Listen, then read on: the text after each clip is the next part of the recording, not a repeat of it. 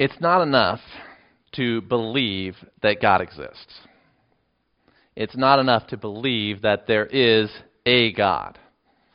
Now, in order for us to be right, in order for us to think right, in order for us to be able to live right, we not only need to know that God exists, but we need to know who He is.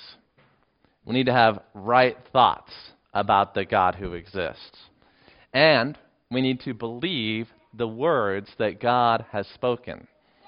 That is the crux of the issue. That is the most important thing for each and every person who is here, each and every person who is alive, each and every person who has ever lived. Do you know who God is? And do you believe what he has said?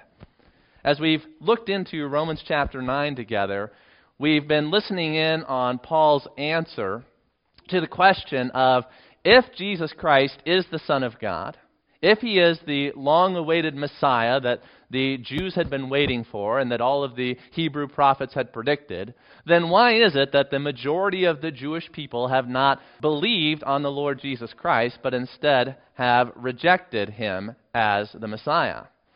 As Paul has undertaken to explain his answer to that question, he has brought us deep into questions, issues regarding God's election and God's sovereignty in the area of personal salvation.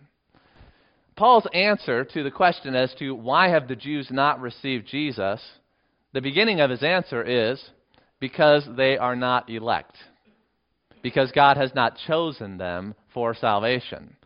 And that answer doesn't necessarily sit well with the majority of mankind.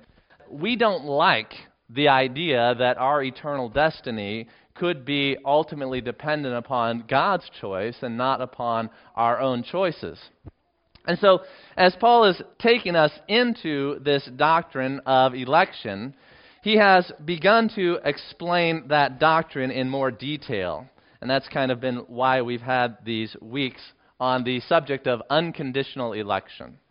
Unconditional election is the doctrine that God's choice of who is going to be saved is not based upon anything that we have done, anything that we would do, anything that we could do, but instead it is only based upon the pleasure, the desire of God as to whom he wants to show mercy upon and whom he wants to harden. That doctrine of unconditional election is a difficult doctrine. It's a hard doctrine that raises many questions, and Paul is aware of that. And so he takes time to answer those questions. He faces them head on, and he does not shy away from the difficulties. Now, and when we think about the doctrine of unconditional election, the opposite of that is the doctrine of conditional election. And those who believe in conditional election think that God has chosen who is going to be saved based upon his foreknowledge of those who are going to exercise faith in the good news of Jesus Christ, the gospel of Jesus Christ. Faith is, of course, the means by which God saves sinners. It is the means by which the work of Christ is applied to the individual. And therefore, faith is not to be demeaned or diminished in any way in its importance in our salvation.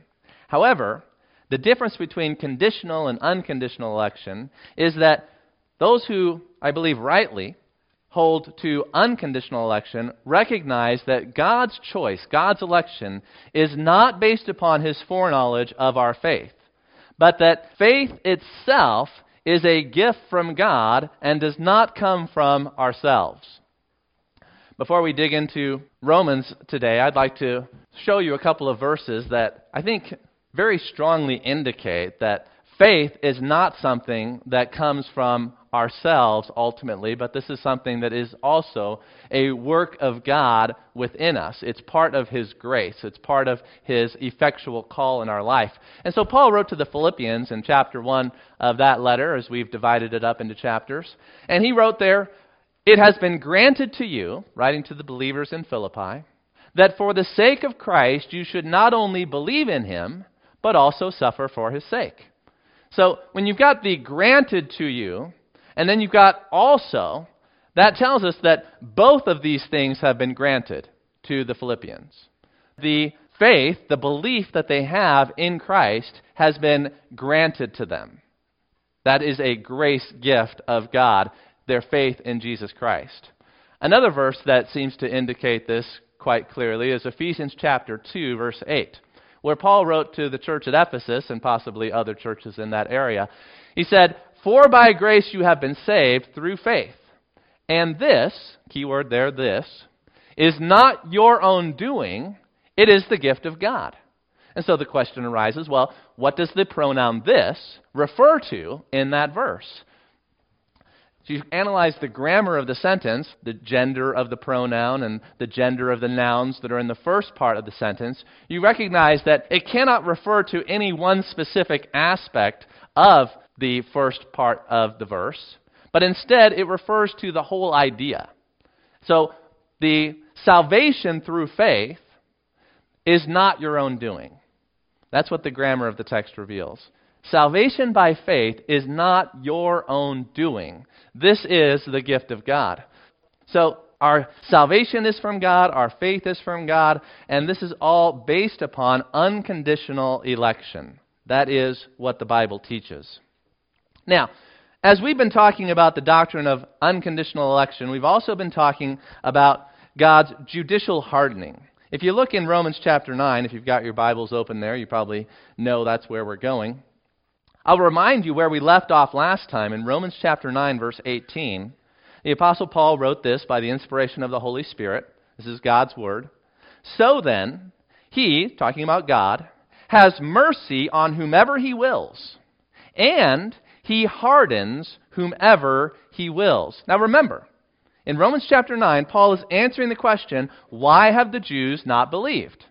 And Paul's answer has been because they're not elect. Now, that's not a satisfying answer if you believe in conditional election. If Paul believed in conditional election, why would he say, well, they haven't believed because they're not elect? Well, that would make no sense in a conditional election mindset because faith is something that is the precondition for election. And so it'd be illogical to reverse that order. But Paul is not teaching conditional election, he's teaching unconditional election. He's explaining why they haven't believed. And if election is based upon faith, then election or non election is not an explanation for lack of faith. You see? So, the opposite of God showing mercy in this passage is God hardening whomever he wills. God gives faith to those who are elect, he hardens those who are not elect. Now, it was pointed out to me last week that a great parallel here is in Romans chapter 1.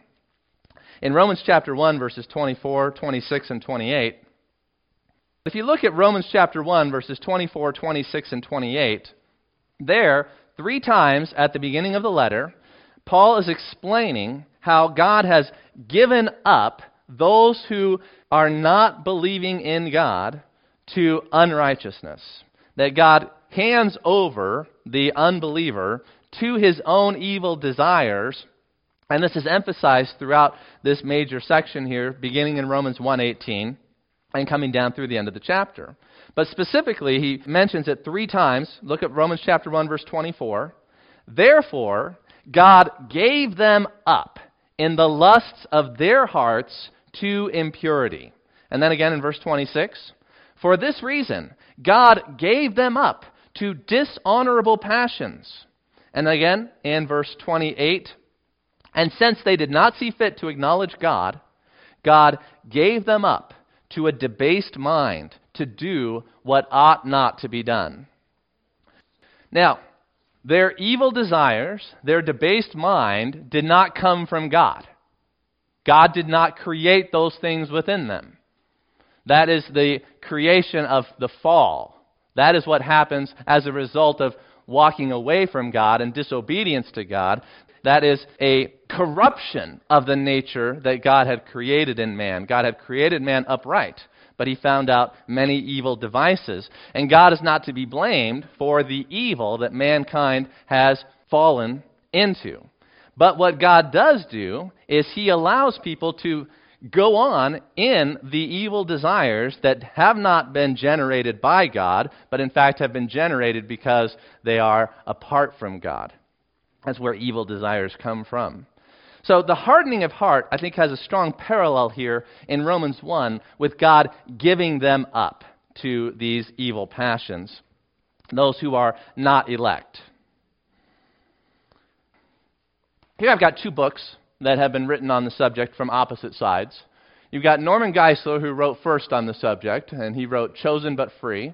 The subtitle is A Balanced View of Divine Election. And then James R. White wrote a response to Geisler's book on conditional election with his view of unconditional election, and he called it The Potter's Freedom, a defense of the Reformation. And so these two books would be a great duo if you wanted to do an in depth theological study of conditional election versus unconditional election. And of course, my sermon this morning is going to be very much in line with what James White wrote concerning the potter's freedom. And I love that title, The Potter's Freedom. You'll see why that title is given as we continue through Romans chapter 9 this morning. Our text for today is Romans chapter 9, verses 19 through 24. And the title for our sermon is Humility Before God. As we get into subjects of, well, why hasn't Israel believed? What is election? What is unconditional election? What is the effective call of God? We get deep into these theological weeds, so to speak, where many people get tripped up. We want to recognize that at the root, at the heart of this, is our stance before God Himself. That's where our text today takes us in verses 19 through 24. These verses are going to show us that the real problem here is not intellectual. The real problem is not that these things are difficult to understand. Of course, they are difficult to understand, and I don't claim to understand them all. But that's not our real problem. Our real problem is that we have forgotten what it means for God to be God and for us to be his creatures. That's the real problem. The problem is this mankind while believing in God and living in a Judeo Christian society that believes in God's existence, and not a polytheistic view, but a, a, monotheistic view of God, we still have the problem of bringing God down to our level and starting to think that God is just an older, bigger, more powerful version of us. As it has been well equipped, God created man in his image, and man has returned the favor. We have created God in our own image and likeness. And, and it's hard for us to imagine who God is because we are imagining based upon our knowledge of ourselves. Well, this is what it's like for me to be alive. This is what it's like for me to be intelligent. This is what it's like for me to reason. This is what it's like for me to know things. This is what it's like for me to experience consciousness. And so that must be what it's like for God. And we're reasoning from ourselves to someone who is infinite when we are finite. Someone who has all knowledge and who has never learned anything because there's no need for him to learn because he already knows everything.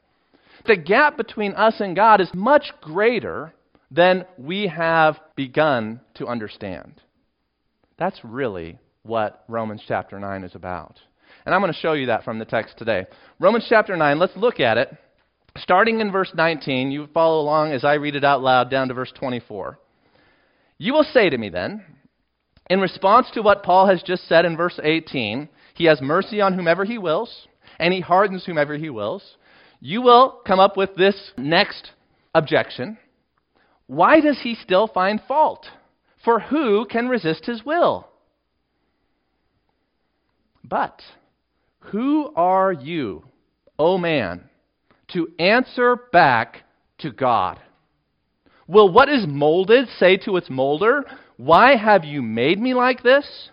Has the potter no right over the clay to make out of the same lump one vessel for honorable use and another for dishonorable?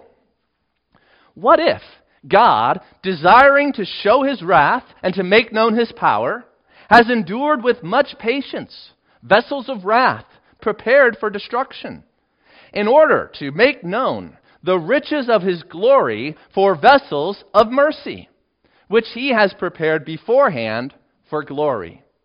Even us, whom he has called, not from the Jews only, but also from the Gentiles. So the objection arises. Paul knows it. It's the same objection people have been answering ever since man has been wrestling with this question of divine predetermination and human free will. If you emphasize divine predetermination, the sovereignty of God, even over the sphere of human choices concerning eternal life and eternal death, well, then, how can God find fault if people are only doing what they've been predestined to do? How can God judge anyone for rejecting Christ and hardening the heart when God has predestined them to reject Christ and harden their hearts? This is blaming the victim of God's own predestination. That is the objection. If divine predestination is true, then we are just puppets on a string with no free will. And so you could say the objection amounts to predestination destroys free will. Therefore, God cannot judge if he has determined all human actions ahead of time. Now, as we talk about God's sovereignty, all Christians, all theists, believe that God is sovereign to some extent. God has greater power. God has greater knowledge. God has greater control over what is going on in the universe that He has created than anyone else. He is sovereign in that sense. You go back to the Old Testament, and the sovereignty of God was declared over and over again through the Psalms, through the prophets. I put up for you Daniel chapter 4, verse 35, where it is confessed that all the inhabitants of the earth are accounted as nothing. And he, that is God, does according to his will among the host of heaven. So whether you're talking about the heavenly host, celestial powers, or you're talking about earthly rulers, all together are nothing and cannot frustrate the plan of God. None can stay his hand and say to him, What have you done? God is sovereign. Verses like that, we all clearly see what it is teaching. Another example, 2 Chronicles chapter 20 verse 6. O Lord, God of our fathers, are you not God in heaven? You rule over all the kingdoms of the nations. In your hand are power and might, so that none is able to withstand you. Now, the question then comes about well, how far does this sovereign rule of God extend? Does it extend to our own choices? And if God is sovereign over our choices, then are they real choices that we should be held morally accountable to? Now, think about Paul himself, who wrote Romans chapter 9. Paul knew from personal experience about God's election. The Apostle Paul was not the Apostle Paul. For the first portion of his life, he was Saul of Tarsus, student of Gamaliel, persecutor of the Christians, one who had high hopes and ambitions to be on the Sanhedrin and be one of the leading teachers among rabbinic Judaism. That's who he was. That was his passion, that was his desire, that was his heart. His heartbeat was to destroy Christians in order to show his zeal for his traditions. God changed that in a moment. God turned his life upside down and turned his desires on their head. So that instead of desiring to put Christians to death, he desired to make as many Christians as he possibly could, and he put more work and more effort to that end than anyone else among the first century church. Remember what was said to the man whom God chose to bring the gospel to the Apostle Paul.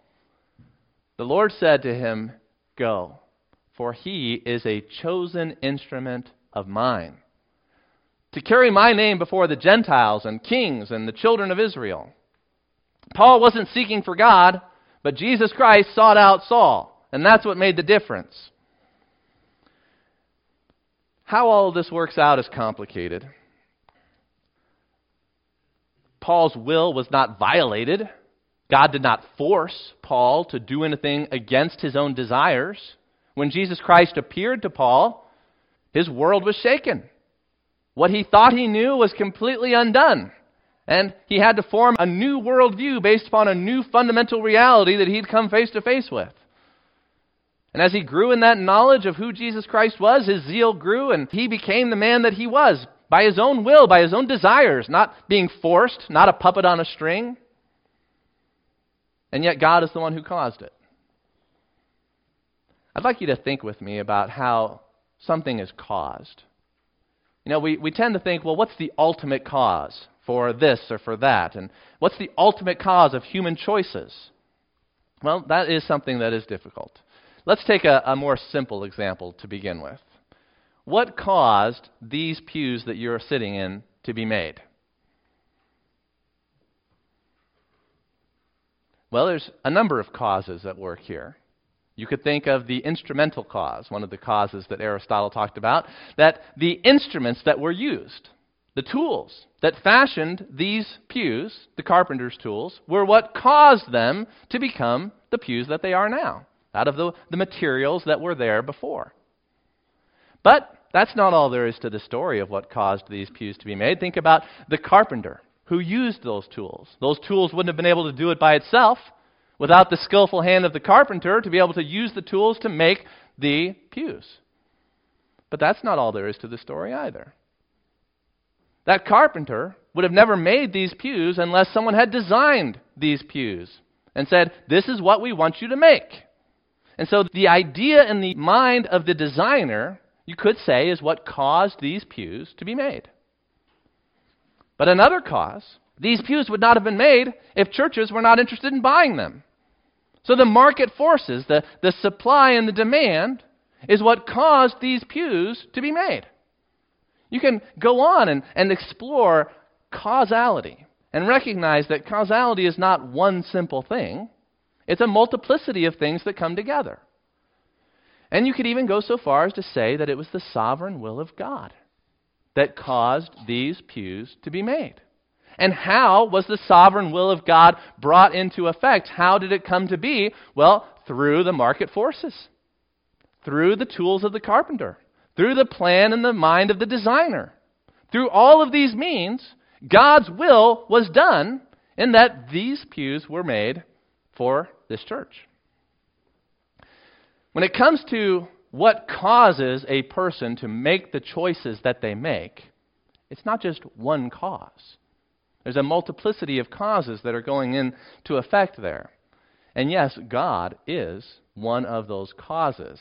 As the scripture says, God hardens whom he wants, and he has mercy on whomever he wills. I don't pretend to expl- explain or understand that. It's more complicated than the construction of a pew. But consider this verse Proverbs chapter 16, verse 4. The Lord has made everything for its purpose the pews, the earth, the sky, the rain. The Lord has made everything for its purpose, even the wicked for the day of trouble. What does it mean that God made the wicked? Well, I can tell you what it doesn't mean. It doesn't mean that God has made them wicked. God has made the wicked, but He is not the one who has made them to be wicked. How does that work? Good question. We'll ask God someday. But I'll show you this from James chapter 1. How do I know that God has not made the wicked to be wicked, that He is not the one that has caused them to be morally evil? Well, James chapter 1 tells us how to understand this. You come back to that in your Bible. Keep your finger in Romans chapter 9. We'll be back there shortly. But I'd like you to come with me to James chapter 1. I just put part of the verse here. I want you to see the whole context. James 1, verses 13 through 15. The scripture says, Let no one say when he is tempted, I am being tempted by God. For God cannot be tempted with evil, and he himself tempts no one. But each person is tempted when he is lured and enticed by his own desire. Then desire, when it has conceived, gives birth to sin. And sin, when it is fully grown, brings forth death. So no sinner can tell God, You made me sin. God says, I did not make you sin. You sinned willfully by following your own desires. And I did not create those desires. God is light. In him there is no darkness at all. The darkness of evil desires does not come from God in any way. Then where does it come from? Good question. We'll have to ask God someday. It's somewhat of a mystery. But we do know God is not manipulating people in order to get them to do evil against their own will, nor is God creating evil desires within anyone. We know that for certain. But that's been some of my answer to the question. Let's, let's get away from these other verses and let's get back to Romans chapter 9. When I say my answer, I mean answers that I pulled from other places in Scripture. But let's look at Romans chapter 9 and how Paul addresses this objection. The objection to the unconditional election of God is then how can God still judge the sinner when the sinner is just doing what God has predestined the sinner to do? And Paul's answer is you don't get to ask that question. You don't get to ask that question. Who are you, O oh man, to answer back to God?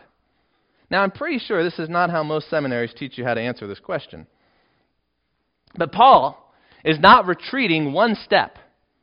He's not intimidated by the question. Instead of going on the defensive, Paul goes on the offensive, which is sometimes a good, good uh, idea. You know, we Christians sometimes get so defensive, we start to forget that our position is strong, their position is weak. And so you might want to get on the offensive from time to time and attack the evil and the lies that is what their thoughts and ideas are coming from. Instead of trying to justify the goodness of your position, sometimes it's good to point out the evil of their position. And that's what Paul does here. He says, This questioning of God is a misunderstanding of the creator and the created relationship. Paul goes on to use a well familiar prophetic and Jewish intertestamental picture of the potter and the clay, talking about the thing molded answering back to its molder, or the pot answering back to the potter. Now, when Paul makes this analogy of the potter and the clay, mankind's natural response is hold on a second. That analogy stinks because a pot is not alive. A pot does not have emotions and thoughts and will, and we do. So stop comparing me to an inanimate object. Right? William Barclay, who's a Christian commentator, he actually goes so far here to criticize the text of Scripture, and he says this is a bad analogy that Paul uses.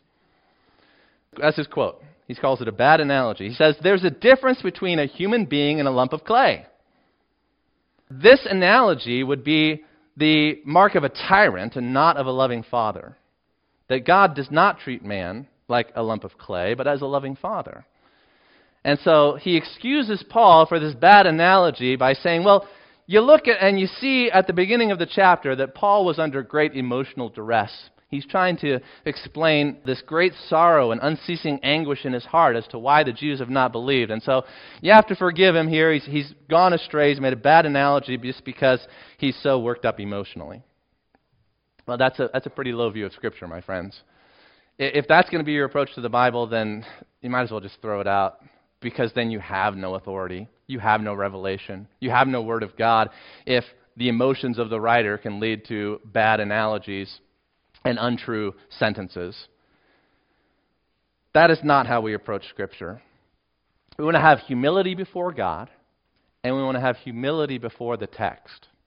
If you ever catch me calling a logical argument in Scripture bad, then fire me. There's no bad logic in here. There's no bad analogies. This is God's word that we're talking about. Who does William Barclay think he is to say that the word of God has a bad analogy? But you say, well, Timothy, you still have to answer the question, right? We are not inanimate objects. So, how is this a good analogy? Well, perhaps compared to God, you are. Perhaps compared to God, you are inanimate. Because God is so animate that anything in comparison to Him is inanimate. Perhaps that's the answer. Consider some verses with me. Come back to the book of Job, Job chapter 38. Right before Psalms, you've got Job, a long book full of a lot of arguments and reasoning concerning the problem of evil. And as Job and his friends wrestle with the situation that Job finds himself in, where he seems to have been afflicted and smitten by God, not for anything that Job has done, but just because God wants to. And it doesn't seem fair, it doesn't seem just, it doesn't seem right. Job gets to the point, he gets a little worked up, I can say that about Job, where he says, I wish God were here so I could have a little conversation with him. I wish God was here so I could challenge him on this and ask him, Why have you done this to me? And so in the classic tradition of be careful what you wish for, God does show up to have a conversation with Job. But it's not really a conversation, it's kind of one sided. It's more of a monologue. So the Lord answers Job back in Job chapter 38. And God comes in a whirlwind, which is intimidating enough. And he says in Job 38, verse 2, Who is this that darkens counsel by words without knowledge? Uh, that would be Job. Uh, raise your hand, Job. That's you. You're the one who's darkening counsel by words without knowledge. People like to talk on things they don't know about. Job was running his mouth on things he didn't know. God calls him out on it. God says, I'm going to question you, and you answer my questions, okay? Let's get this straight. You don't question me. I'm going to ask you the questions, and you tell me the answers. And then you get God's questions in chapter 38 and chapter 39. Good questions. I encourage you to read them. And you come to chapter 40, and God has this question for Job Shall a fault finder contend with the Almighty? He who argues with God, let him answer it. Do you think you're capable of arguing with God? Do you have that much confidence in, in your logic, your reasoning, your knowledge, your, your wisdom, and your perception? Are you ready to carry on an argument with God? A lot of people do. And you know what? Job was a godly man, a righteous man. He was not an enemy of God, he was not a hater of God. But even Job was tempted to think that he had the right to question God and that God owed him an answer. It's not just the ungodly who need to be put in their place, it's us, you and me. Today, we need to be put in our place. Do you know who you're dealing with? I don't think we do. This is unique to the Bible. You don't find this in much other religious literature. This kind of creature creator distinction. God is careful to maintain it. We come down a few more verses and, and look at what God says in verse 8 of Job chapter 40. Will you even put me in the wrong? Will you condemn me that you may be in the right? God is righteousness. God is goodness. There's no standard that God holds himself to. He's the standard. Are you going to condemn goodness and righteousness himself in order that you might justify yourself? What insanity! What foolishness is in the heart of man? And this is in our heart. We're not that different from Job. Have you ever been tempted to put God in the wrong so that you could be considered right?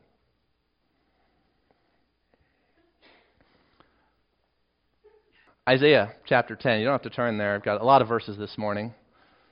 Listen, God uses this analogy a lot.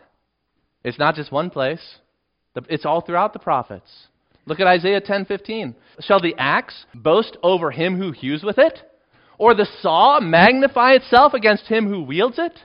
As if a rod should wield him who lifts it, or as if a staff should lift him who is not wood. So God's relationship to you can legitimately be compared to the relationship between a man and his axe. God is so much higher than us. There's nothing wrong with that logic. Isaiah 29, verse 16, puts it this way You turn things upside down.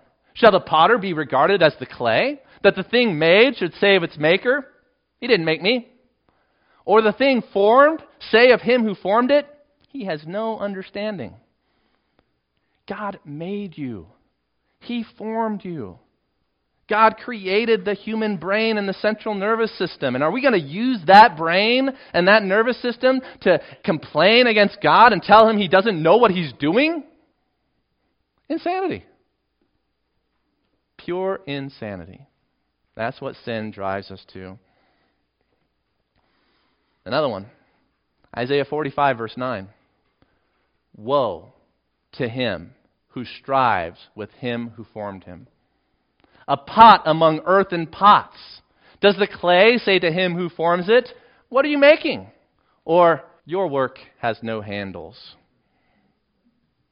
The pot doesn't answer back to God. We need to be humbled. We need to be humbled. It's not enough to believe God exists. It's not enough to make a God in our own image and likeness who is answerable and accountable to us. That's not being a true theist. A true theist is somebody who understands that God is God and there is no one like him. He does whatever he wants, and no one can say to him, What have you done? He is not accountable to you. He is not accountable to anyone. He's not accountable to anything. He is only acting according to his own nature and his own desires and his own goodness. That's what everything he does is from. Isaiah 64, verse 8. Finally, we get to the end of Isaiah's book, and, and the people are not arguing, they're not fighting with the potter, but instead they're worshiping and honoring the potter. And it says, But now, O Lord, you, you are our Father. We are the clay, and you are our potter, and we are all the work of your hand. That should be the heart cry of each one of us every day of our lives. This is the heart in its right place before God.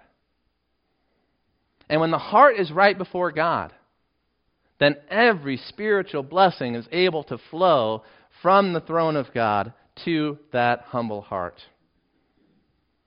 You go up to the top of mountains, it's cold, barren, dry, no life past that tree line, the air is thin. Well, that's where the proud atheist stands dead, no life. You get down into the valleys, and all the waters are streaming down from the mountains into those valleys, and the air is rich, the soil is rich, and the, the plants are growing and bearing fruit. That's where the righteous are. Down in the valley, the humble place before God. Your humility or your pride is going to determine whether you experience the blessing of God or the curse of God. God looks on everyone who is proud in heart and abases them. But God is near to the humble, to the lowly, and the contrite of spirit. This is what is really important in our passage. Come back to Isaiah chapter 9. So, we've looked at the objection in verse 19. We've been reminded of our place in verses 20 and 21. And now I want to end by looking at God's good purpose in all of this in verses 22 to 24. God acts according to his own good pleasure. And it's good. Very, very good. Paul says, starting in verse 22, what if? That what if is the beginning of a conditional sentence. But you'll notice when we get down to the end of verse 23, you've got the dash there after glory. And so Paul doesn't complete his conditional sentence. He puts the first part of the conditional sentence there. He leaves the second part unspoken. He doesn't complete it. And so commentators have tried to figure out, well, what would have been the completion of his thought if he would have completed it? And from the context and from the logic and the argument, you can get a pretty good idea of what Paul meant as the conclusion of this what if statement. And the what if would lead to can anyone really complain about it?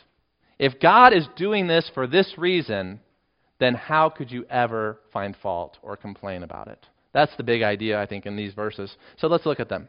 What if God, desiring to show his wrath and to make known his power, has endured with much patience vessels of wrath prepared for destruction, in order that he might make known the riches of his glory for vessels of mercy, which he has prepared beforehand for glory?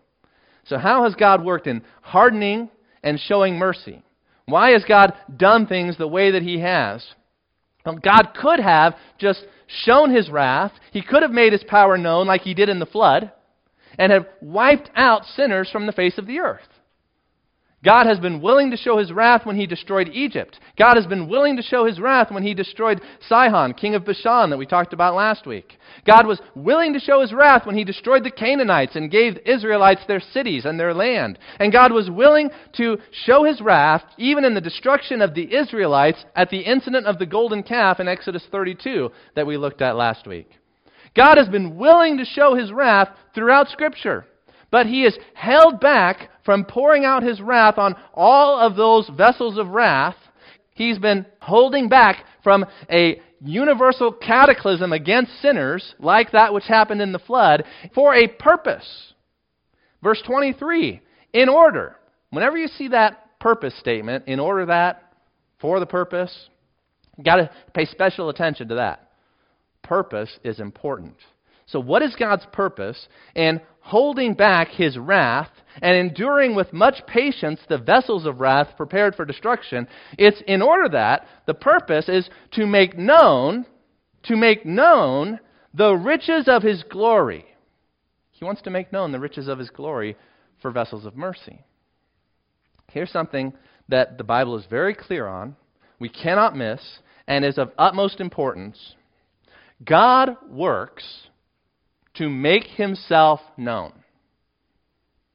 God works to make himself known. If you ever had that why question, God, why this? God, why that? The answer is going to come back from Scripture in order to make myself known. That is a strong desire in the heart of God. It explains his actions.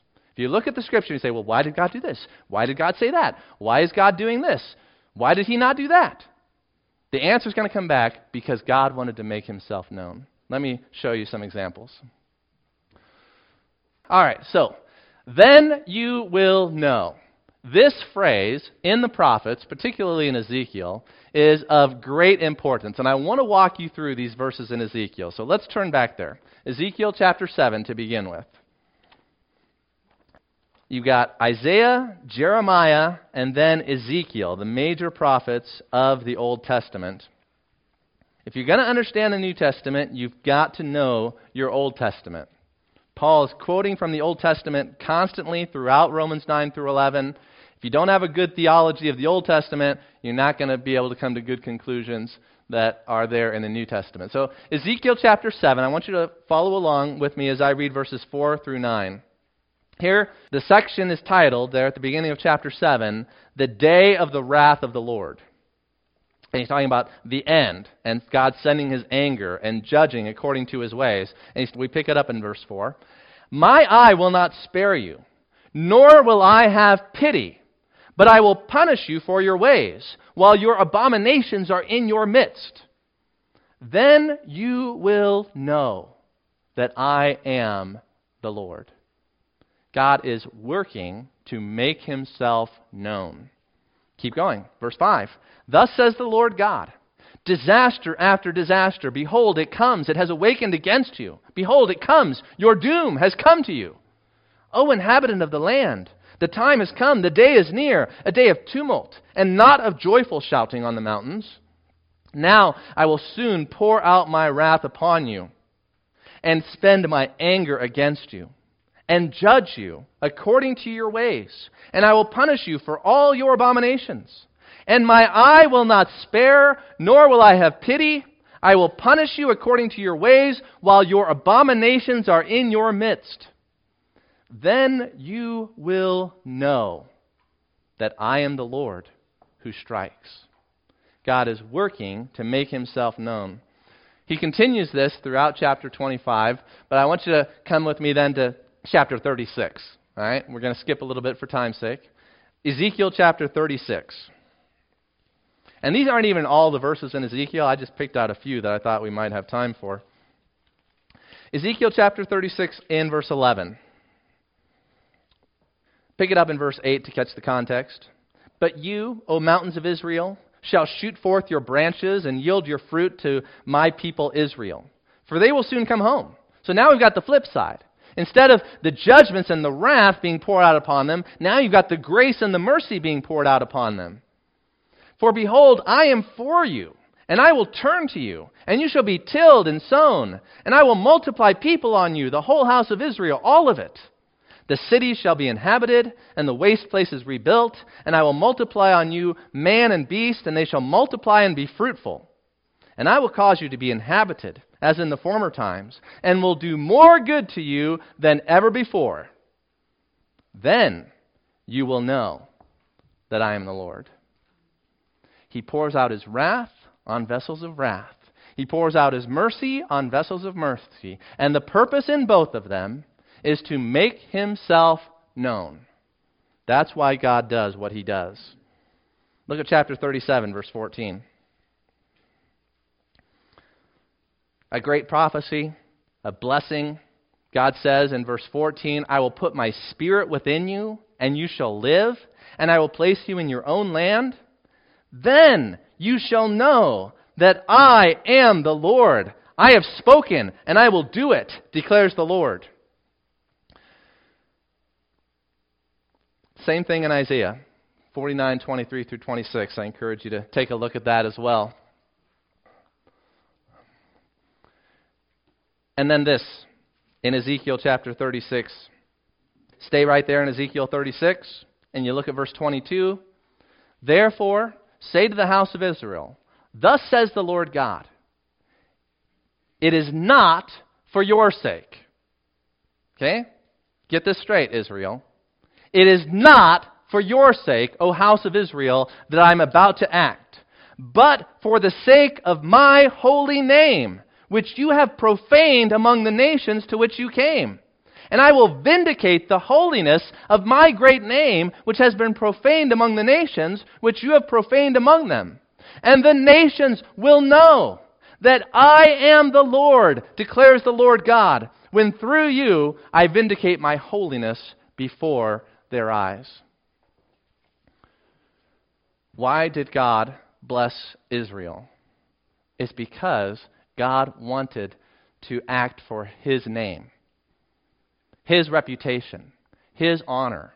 The people were blaspheming God. They didn't know who God was. They were giving the glory to the idols instead of to the living God who created the heaven and the earth. And so God acted in such a way that first Israel and then the nations would know who God is. And you say, well, that seems pretty selfish of God. That he's going to destroy peoples and he's going to do all this stuff just so that people can know who he is. Well, that would be selfish for someone like you or me. But we are not God. Think about this Jesus Christ said, Eternal life is knowing God. When God makes himself known, not only is he pleased because he's getting the honor and the glory that is due to him, but it also means life for those who know him. It means life. That's not the way it is for me. You can know me and it makes no difference. But if you know God, that makes a difference. God is not a man. You say, well, it'd be wrong for me to destroy a nation just so that people would know my name and have fear of me. Of course, you're not God. And God's not you. It is right for God to do what he has done with Israel and with the nations in order to make himself known. For many reasons, and I've just listed two of them. What is the highest good? What is the highest good? That's an important question. Say, well, I try not to think about those things. Uh, you know, I, I just want to go to my job, and I, I just want to, you know, uh, be a good neighbor, and I, I want to raise my kids. And you know, it's not for me to to deal with such difficult questions as what is the highest good. Don't be a fool. If you don't know what goodness is, you know nothing. How are you going to be a good husband if you don't know what goodness is? How are you going to be a good father if you don't know what goodness is? You better know what goodness is. What is the highest good? Well, the humanist defines it this way The highest good is that which brings the greatest benefit to the greatest number of people. That's the humanist definition. Are you a humanist? The Bible's definition is the greatest good is God making himself known. The greatest good is God making himself known. It's good for God, good for us, good for everybody. Christ wants us to develop people who understand this. You must understand this. This is what it all comes from. This is what it all flows from. God is God and you are not. Get that straight, or the Bible will be full of mysteries. One last passage I want you to see in Ephesians chapter 1.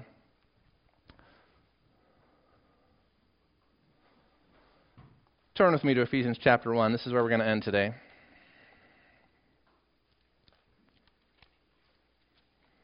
I'd like to read one of the most blessed passages in all of the Bible, Ephesians chapter 1, verses 3 through 12, or let's go through 14, 3 through 14. And, and notice in verse 6 and in verse 12 and in verse 14 this repeated phrase, to the praise of his glory. What's the highest goal? The praise of his glory. Because that's what happens when his name is known. Blessed be the God and Father of our Lord Jesus Christ, who has blessed us in Christ with every spiritual blessing in the heavenly places, even as He chose us in Him before the foundation of the world, that we should be holy and blameless before Him. In love, He predestined us for adoption to Himself as sons through Jesus Christ, according to the purpose of His will, to the praise of His glorious grace, with which He has blessed us in the Beloved. In Him, we have redemption through his blood the forgiveness of our trespasses, according to the riches of his grace, which he lavished upon us. In all wisdom and insight, making known to us the mystery of his will, according to his purpose, which he set forth in Christ, as a plan for the fullness of time, to unite all things in him, things in heaven and things on earth. In him we have obtained an inheritance having been predestined according to the purpose of Him who works all things according to the counsel of His will, so that we, who were the first to hope in Christ, might be to the praise of His glory. In Him, you also, when you heard the word of truth, the gospel of your salvation, and believed in Him, you were sealed with the promised Holy Spirit, who is the guarantee of our inheritance, until we acquire possession of it to the praise of his glory.